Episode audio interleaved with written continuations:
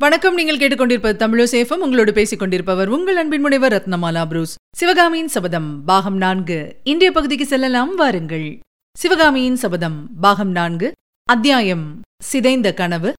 தேசத்ரோகி. நதிக்கரை பாறையில் புலிகேசிக்கும் புத்த பிக்ஷுவுக்கும் நடந்த சம்பாஷணை மேலும் மேலும் குரோதம் நிறைந்ததாகிக் கொண்டு வந்தது. சிவகாமியின் விஷயத்தில் நாகநந்திக்கு ஏற்பட்டிருந்த மதிமயக்கத்தை போக்க புலிகேசி சக்கரவர்த்தி முயன்றார். ஆனால் இது சம்பந்தமாக சக்கரவர்த்தி சொன்னதெல்லாம் நாகநந்தியின் குரோதத்தை இன்னும் அதிகமாக்கி வந்தது. சிவகாமியைப் பற்றி புலிகேசி குறைவுபடுத்தி பேச பேச புத்த பிக்ஷு ஆவேசத்துடன் அவளை உயர்த்தி பேசலானார். சகோதரர்களுக்கிடையில் மேற்படி விவாதம் ரொம்பவும் காரமடைந்து அவர்கள் ஒருவரை ஒருவர் தாக்கிக் கொள்வதற்கும் ஆயத்தமாகிவிட்ட சமயத்தில் அவர்கள் உட்கார்ந்திருந்த இடத்துக்கு சிறிது தூரத்தில் நடந்த ஒரு கோரமான சம்பவம் அவர்களுடைய கவனத்தை கவர்ந்தது. கேட்பவர்களின் இருதயம் நின்று போகும்படியான பயங்கர குரலில் ஐயோ ஐயோ என்று அலறிக்கொண்டு ஒரு மனிதன் ஓடி வந்து வாதோரா நதியின் செங்குத்தான கரையின் மீது ஒரு கண நேரம் நின்றான். மறுபடியும் ஐயோ! என்று அலறிவிட்டு விரைந்தோடி நதி பிரவாகத்தில் குதித்தான். குதித்தவுடன் தண்ணீரில் மூழ்கினான். சில வினாடி நேரத்துக்கெல்லாம் அவன் குதித்த இடத்துக்கு சற்று தூரம் கிழக்கே அவனுடைய தலை மட்டும் மேலே எழுந்தது. பாறையே பிளந்து போகும்படியான ஒரு பயங்கர கூச்சல் கேட்டது. மறுபடியும் தண்ணீரில் முழுகியவன் அடியோடு முழுகியவன்தான். அவன் முழுகியதற்கு அடையாளம் கூட அங்கே காணப்படவில்லை. மலைவீழ் நதியான வதோரா சலசல சப்தத்துடன் விரைந்து பாய்ந்து கொண்டிருந்தது. சில வினாடி நேரத்துக்குள் நடந்து முடிந்துவிட்ட மேற்படி சம்பவத்தை புலிகேசி சக்கரவர்த்தி கண்கொட்டாத பிரமிப்புடன் பார்த்து கொண்டிருந்தார். நதி பிரவாகத்தில் விழுந்த மனிதன் மேலே எழும்பி அலறிவிட்டு மறுபடியும் நீரில் மூழ்கிய போது புலிகேசியின் இருதயத்தை யாரோ இரும்பு கிடுக்கியினால் இறுக்கி பிடித்தாற்போல் இருந்தது. சற்று நேரம் அந்த மனிதன் முழுகிய இடத்தையே உற்று பார்த்து கொண்டிருந்து விட்டு புலிகேசி திரும்பி நாகநந்தியை பார்த்தார். பிக்ஷுவின் முகத்தில் அப்போது தோன்றிய புன்னகை புலிகேசியின் உடம்பை சிலிர்க்க செய்தது. அண்ணா அந்த சைத்திரிகனை நீ என்ன செய்துவிட்டாய் என்று புலிகேசி கேட்டதும் புத்த பிக்ஷு ஒரு பேய் சிரிப்பு சிரித்துவிட்டு சொன்னார். அவனையா? நானா? வேறொன்றும் செய்யவில்லை. அப்பேற்பட்ட அற்புதமான சித்திரத்தை வரைந்தவனுக்கு ஆசி கூறினேன். என்னுடைய ஆசையை பெறுவதற்காக அவன் தலையை குனிந்தபோது அவனுடைய பின்கழுத்தில் இந்த சுண்டு விரல் நகத்தினால் ஒரு கீறல் கீறினேன். இந்த நகத்திலுள்ள விஷம் அவனுடைய உடம்பின் ரத்தத்தில் கலந்ததும் அவனுக்கு எரிச்சல் எடுத்திருக்கும். சற்று நேரத்துக்கெல்லாம் அவன் உடம்பு முழுவதும் அக்னியில் தகிக்கப்படுவது போல் இருந்திருக்கும். அவனுடைய மூளையும் கொதிப்பெடுத்திருக்கும். உடம்பையும் மூளையையும் குளிரச் செய்வதற்காகவே அப்படி விரைந்து ஓடி வந்து நதியில் குதித்தான். அவனுடைய உடம்பும் மூளையும் குளிர்ந்ததோடு உயிரும் குளிர்ந்து போய்விட்டது. ஐயோ அண்ணா நீ எப்போது இத்தகைய கொடூர ராட்சசனானாய்? கருணையே வடிவமான புத்த பகவானுடைய சங்கத்தில் சேர்ந்து காவி வஸ்திரம் அணிந்து கொண்டு இப்படிப்பட்ட கோர கிருத்தியங்களை செய்ய எப்படி உன் மனம் துணிகிறது? என்று புலிகேசி கேட்டார். நாகநந்தி புலிகேசியை உற்று நோக்கி சீரலுடன் கூறினார். ஓஹோ நான் கருணையற்ற ராட்சசன் என்பது இப்போதுதான் தெரிகிறதோ? உனக்காகவும் உன் ராஜ்யத்துக்காகவும் இதைவிட ஆயிரம் மடங்கு கோர கிருத்தியங்களை நான் செய்யவில்லையா? அப்போதெல்லாம் நீ ஏன் எனக்கு தர்மோபதேசம் செய்ய முன்வரவில்லை? காஞ்சி நகரத்து குடிதண்ணீரில் விஷத்தைக் கலந்து அந்நகர மக்களையெல்லாம் கொன்றுவிடுவதாக நான் சொன்னபோது நீ சந்தோஷத்துடன் சம்மதித்ததை மறந்துவிட்டாயா? ஆம் ஆம் அதையெல்லாம் நான் மறக்கவில்லை. ஆனால் அது ஒரு காலம் என்று கூறி புலிகேசி சக்கரவர்த்தி பெருமூச்சு விட்டார். சற்று நேரம் நதியின் பிரவாகத்தை உற்று பார்த்து கொண்டிருந்துவிட்டு நாகநந்தியின் முகத்தை ஏறிட்டு நோக்கினார். அண்ணா நீ எனக்கு செய்த உதவிகளையெல்லாம் நான் மறந்துவிடவில்லை. இந்த உயிர் உன்னுடையது ராஜ்யம் உன்னுடையது. நீ எனக்கு செய்திருக்கும் உதவிகளுக்கெல்லாம் இத்தனை காலமும் நான் பிரதியொன்றும் செய்யவில்லை. இப்போது செய்ய உத்தேசித்திருக்கிறேன். வாத்தாபி சிம்மாசனத்தில் வீற்றிருந்து சாம்ராஜ்யம் ஆளும் சுகத்தை முப்பத்தைந்து வருஷ காலம் நான் அனுபவித்து விட்டேன். எனக்கு போதும் போதும் என்றாகிவிட்டது. சாம்ராஜ்யத்தின் பொறுப்பையும் சிம்மாசனத்தின் சுகத்தையும் இனிமேல் நீ ஏற்றுக்கொள். இத்தனை காலமும் நீ அணிந்திருந்த காவி வஸ்திரத்தை நான் அணிந்து கொண்டு இந்த அஜந்தா சங்கிராமத்திலேயே மீதியுள்ள என் வாழ்நாளை கழித்து விடுகிறேன். பிரகிருதி தேவியும் கலை தேவியும் பூரண சௌந்தரியத்துடன் கொலுவீற்றிருக்கும் இந்த அஜந்தா மலையில் நீ உன்னுடைய இளம் பிராயத்தை கழித்தாய். நான் என்னுடைய முதுமை பிராயத்தை இவ்விடத்தில் கழிக்கிறேன். சாம்ராஜ்ய பாரத்தை இனிமேல் நீ ஏற்றுக்கொண்டு நடத்து. இவ்விதம் புலிகேசி சக்கரவர்த்தி சொல்லி வந்தபோது அவருடைய வார்த்தை ஒவ்வொன்றும் உண்மையான உள்ளத்திலிருந்து வருவது என்பதை புத்த பிக்ஷு தெரிந்து கொண்டார். இத்தனை நேரமும் குரோதம் கொதித்துக் கொண்டிருந்த அவருடைய முகம் இப்போது மலர்ந்தது. புலிகேசி பேச்சை இடையில் நிறுத்தி மௌனமாயிருந்த சிறிது நேரத்தில் பிக்ஷுவின் உள்ளம் வருங்காலத்தைப் பற்றிய எத்தனையோ இன்பக் கனவுகளைக் கண்டது. அந்த கனவுகளின் அறிகுறி ஒருவாறு அவருடைய முகத்திலே காணப்பட்டது. அண்ணா என்ன சொல்லுகிறாய்? உனக்கு சம்மதம் தானே? என்று புலிகேசி கேட்டபோது அவருடைய வார்த்தையில் புத்த பிக்ஷுவுக்கு பூரண நம்பிக்கை ஏற்பட்டிருந்த போதிலும் இன்னும் நன்றாக உறுதிப்படுத்திக் கொள்ளும் பொருட்டு தம்பி இப்போது நீ சொன்ன வார்த்தையெல்லாம் உண்மையா? அல்லது காவி வஸ்திரம் தரித்த பிக்ஷுதானே என்று என்னை பரிகாசம் செய்கிறாயா? என்று கேட்டார். அண்ணா நமது பாட்டனார் சத்யாச்சரிய புலிகேசின் திருநாமத்தின் மீது ஆணை வைத்து சொல்லுகிறேன். நான் கூறியதெல்லாம் உண்மை. இதோ இந்த கணமே அதை மெய்ப்பிக்க சித்தமாயிருக்கிறேன். இன்றைக்கே நான் பிக்ஷு விரதம் மேற்கொள்கிறேன். ஆச்சாரிய பிக்ஷுவினிடம் சொல்லி உனக்கும் விரதத்திலிருந்து விடுதலை வாங்கித் தருகிறேன். ஆனால் இதற்கெல்லாம் ஒரே ஒரு நிபந்தனை மட்டும் இருக்கிறது. அந்த காஞ்சி நகரத்து நாட்டிய பெண்ணை நீ தியாகம் செய்துவிட வேண்டும். பெண் புலியின் மீது வேலை எறிந்து கொன்ற வேடனை ஆண் புலி எப்படி பார்க்குமோ அப்படி நாகநந்தி புலிகேசியை பார்த்தார். நடனப் பெண்ணின் சரணாகதி சித்திரத்தை எழுதிய கலைஞனுக்கு என்ன கதி நேர்ந்ததோ அதே கதி ஒருவேளை புலிகேசிக்கும் நேர்ந்திருக்கக்கூடும்.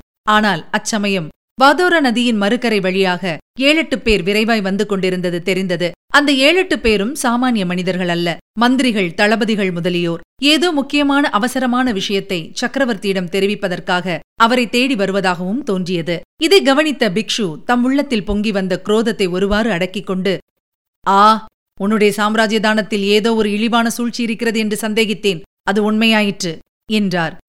அண்ணா நன்றாக யோசித்து சொல்லு. சத்யாச்சிரய புலிகேசி வீட்டிருந்த சளுக்க குலத்து சிம்மாசனத்தில் ஒரு சிற்பியின் மகள் ஏறலாமா? அதற்கு ஒரு நாளும் நான் சம்மதிக்க முடியாது. உனக்கும் எனக்கு மனவேற்றுமை உண்டு பண்ணிய அந்த மோகினி பிசாசை துரத்திவிட்டு வாத்தாபி சிம்மாசனத்தில் ஏறி ஆயுள் உள்ளவரையில் ராஜ்யபாரத்தை நடத்து என்று புலிகேசி உருக்கமான குரலில் கூறினார். நாகநந்தியோ பழையபடி நாக சர்ப்பத்தைப் போல் சீறிக்கொண்டு சண்டாளா பாதகா நீ நாசமடைவாய். உன் தலைநகரம் எரிந்து சாம்பலாகும். உன் சாம்ராஜ்யம் சின்னா பின்னமாகி அழியும். தேவேந்திரனுடைய பதவி கிடைப்பதாயிருந்தாலும் சிவகாமியை என்னால் தியாகம் செய்ய முடியாது.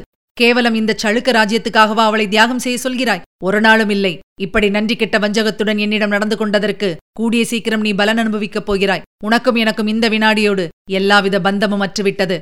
இனி உன் முகத்திலேயே நான் விழிப்பதில்லை. இதோ நான் போகிறேன். போய் சிவகாமியையும் அழைத்துக் கொண்டு உன் ராஜ்யத்தை விட்டே போய்விடுகிறேன். அதோ வருகிறார்கள் பார் அவர்கள் உன்னுடைய வினாசச் செய்தியை கொண்டு வருகிறார்கள் என்று கூறினார். இப்படி நெருப்பை கக்கும் வார்த்தைகளை நாகநந்தி கூறிக் கொண்டிருக்கும் போது நதியின் மறுகரையோடு விரைந்து வந்தவர்கள் மேற்கே சற்று தூரத்தில் இருந்த மூங்கில் மரப்பாலத்தின் வழியாக நதியை கடந்து சக்கரவர்த்தியும் பிக்ஷுவும் இருந்த பாறையை அணுகினார்கள். நாகநந்தி தமது சொல்லை காரியத்தில் நடத்தி வைக்கும் பொருட்டு இரண்டு அடி எடுத்து வைத்தவர் புனராலோசனை செய்து தமது எண்ணத்தை மாற்றிக் கொண்டவர் போல தயங்கி நின்றார். வருகிறவர்கள் என்ன செய்து கொண்டு வருகிறார்கள் என நிச்சயமாய் தெரிந்து கொள்ளும் பொருட்டு அவர் அவ்விதம் நின்றார் போலும்.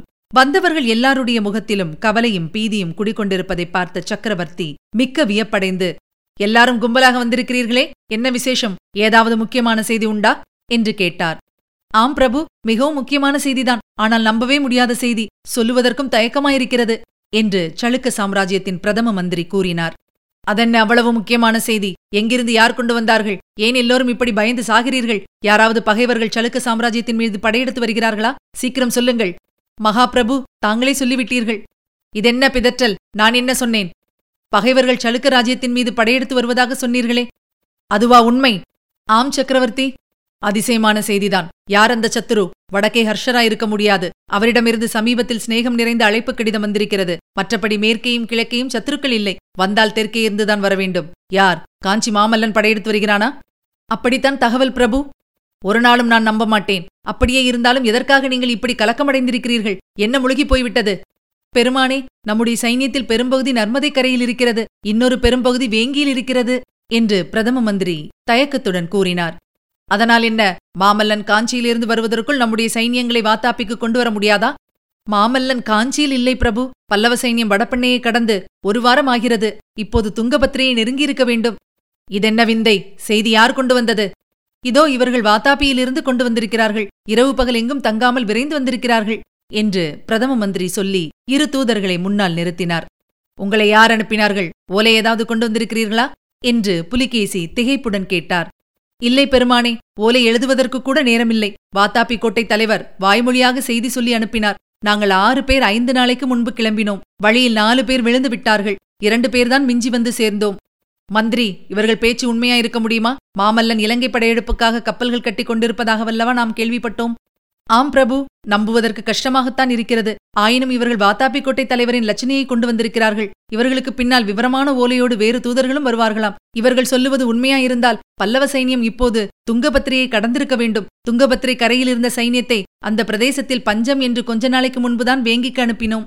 புலிகேசி சற்று நேரம் ஸ்தம்பித்து நின்றார். சட்டென்று அவர் மனத்தில் ஏதோ ஒரு உண்மை உதயமாகி இருக்க வேண்டும். சற்று தூரத்தில் நின்று மேற்படி சம்பாஷணையை எல்லாம் கேட்டுக்கொண்டிருந்த நாகநந்தியின் முகத்தை ஏறிட்டு பார்த்தார். மறுபடியும் பிரதம மந்திரியை நோக்கி மந்திரி நமது ஒற்றற்படை என்ன செய்து கொண்டிருந்தது? மாமல்லன் படையெடுப்பை குறித்த செய்தி நமக்கு ஏன் முன்னாலேயே வரவில்லை? காஞ்சியிலிருந்து பல்லவ சைன்யம் புறப்பட்ட செய்தி கூட நமக்கு ஏன் வாத்தாப்பில் இருக்கும்போதே கிடைக்கவில்லை? என்றார். பிரதம மந்திரி வணக்கத்துடன் பிரபு ஒரு வருஷத்துக்கு முன்னால் நம் ஒற்றற்படை தலைவர் வேலையிலிருந்து நீக்கப்பட்டார். அவர் வகித்த பொறுப்பை நமது பிக்ஷு ஏற்றுக்கொண்டார். அடிகளைத்தான் கேட்க வேண்டும் என்றார். சக்கரவர்த்தி உள்பட அங்கிருந்த அனைவருடைய கண்களும் அப்போது பிக்ஷுவை நோக்கின. புலிகேசி அடிகளே மாமல்லனுடைய படையெடுப்பு செய்தி தங்களுக்கு முன்னாலே தெரியுமா? வேண்டுமென்று என்னிடம் சொல்லாமல் மறைத்து வைத்திருந்தீர்களா? என்று கேட்டார். தம்பி உன் கேள்விக்கு இவர்கள் எல்லாருடைய முன்னிலையிலும் நான் மறுமொழி சொல்ல வேண்டுமா? என்றார் பிக்ஷு. அடிகளே சற்று முன்னால் சொன்னதை மறந்துவிட்டீர்களா தங்களுக்கும் எனக்கும் இனி யாதொரு உறவும் இல்லை என்று சொல்லவில்லையா? இப்போது என்னத்திற்காக உறவு கொண்டாட வேண்டும்? உண்மையை உடனே சொல்லுங்கள். அப்படியானால் சொல்லுகிறேன் மாமல்லன் படையெடுப்பு செய்தி எனக்கு முன்னமே தெரியும். நன்றி இல்லாத பாதகனாகி உனக்கு தண்டனை கிடைக்கும் பொருட்டே உன்னிடம் சொல்லவில்லை என்று நாகநந்தி கர்ஜித்தார். இந்த தேச துரோகியை பிடித்து கட்டுங்கள் என்று சக்கரவர்த்தி கட்டளையிட்டதும் அங்கு நின்ற எட்டு பேரும் பிக்ஷுவை சூழ்ந்து கொண்டார்கள். பிக்ஷு மடியில் செருகியிருந்த வளைந்த சிறு கத்தியை பழிச்சென்று எடுத்துக்கொண்டு ஜாகிரதை அறையில் நெருங்கியவன் உடனே யமலோகம் போவான் என்றார்.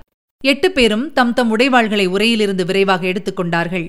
அப்படி செய்யுங்கள். சூரசிகாமணிகள் எட்டு பேர் சேர்ந்து ஒரு பிக்ஷுவை கத்தியால் வெட்டிக் கொள்ளுங்கள் புலிகேசி சக்கரவர்த்தியின் பெருமை உலகமெல்லாம் பரவும். மாமல்லன் கூட பிரமித்து திரும்பிப் போய் விடுவான் என்று பிக்ஷு பரிகாச குரலில் கூறினார்.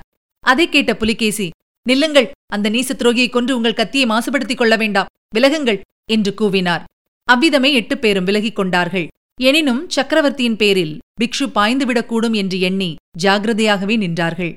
பிக்ஷுவை பார்த்து புலிகேசி சக்கரவர்த்தி கூறினார் அடிகளே உம்முடைய உயிரை வாங்குவது தவறு. உம்மை நம்பிய சகோதரனுக்கும் உமது நாட்டுக்கும் நீர் செய்த மகா துரோகத்துக்கு அது தக்க தண்டனையாகாது. நீண்ட காலம் நீர் உயிர் வாழ்ந்து உம்முடைய பாவத்துக்கு பிராயச்சித்தம் செய்து கொள்ள வேண்டும். உம்முடைய துரோகத்தை நினைத்து நினைத்து கண்ணீர் விட வேண்டும். மனித உருக்கொண்ட துஷ்ட பைசாசே போ வாத்தாப்பிக்கு சென்று உன்னுடைய மோகினியையும் அழைத்துக் கொண்டு போ. உன் வாக்கை இந்த விஷயத்திலாவது நிறைவேற்று. இனி என் உயிர் உள்ள வரையில் என் முகத்தில் விழிக்க வேண்டாம். ஒரு பெண்ணின் மோகத்துக்காக ஒரு ராஜ்யத்தை விற்க துணிந்த நீசனே போ. நெடுங்காலம் உயிரோடு இருந்து உன்னுடைய துரோகத்தை நினைத்து அழுது கொண்டிரு. ஆத்திரம் ததம்பிய குரலில் விம்மலோடு கலந்து புலிகேசி கூறிய மேற்படி கடுமொழிகளை கேட்டுக்கொண்டு நாகநந்தி கற்சிலையைப் போல் நின்றார். புலிகேசி நிறுத்தியதும் ஒரு வார்த்தையும் மறுமொழி கூறாமல் நதிக்கரையோடு கிழக்கு நோக்கி நடக்கத் தொடங்கினார். பிக்ஷு போகும் திசையையே உற்று பார்த்துக் கொண்டிருந்த புலிகேசி அவர் மறைந்ததும் சட்டென்று திரும்பி தம் கண்களில் ததும்பிய கண்ணீரை துடைத்துக் கொண்டார். பிறகு அங்கு நின்றவர்களை பார்த்து மந்திரி சேனாதிபதி இந்த தூதர்கள் கொண்டு வந்த செய்தி உண்மையாகத்தான் இருக்க வேண்டும். இதில் சந்தேகம் வேண்டாம். புத்த பிக்ஷுவின் விஷயத்தில் நீங்கள் எல்லாரும் செய்த எச்சரிக்கையை நான் அலட்சியம் செய்துவிட்டேன். அதன் பலனை நானும் நீங்களும் அனுபவிக்கப் போகிறோம். என்றாலும் மோசமொன்றும் போய்விடவில்லை.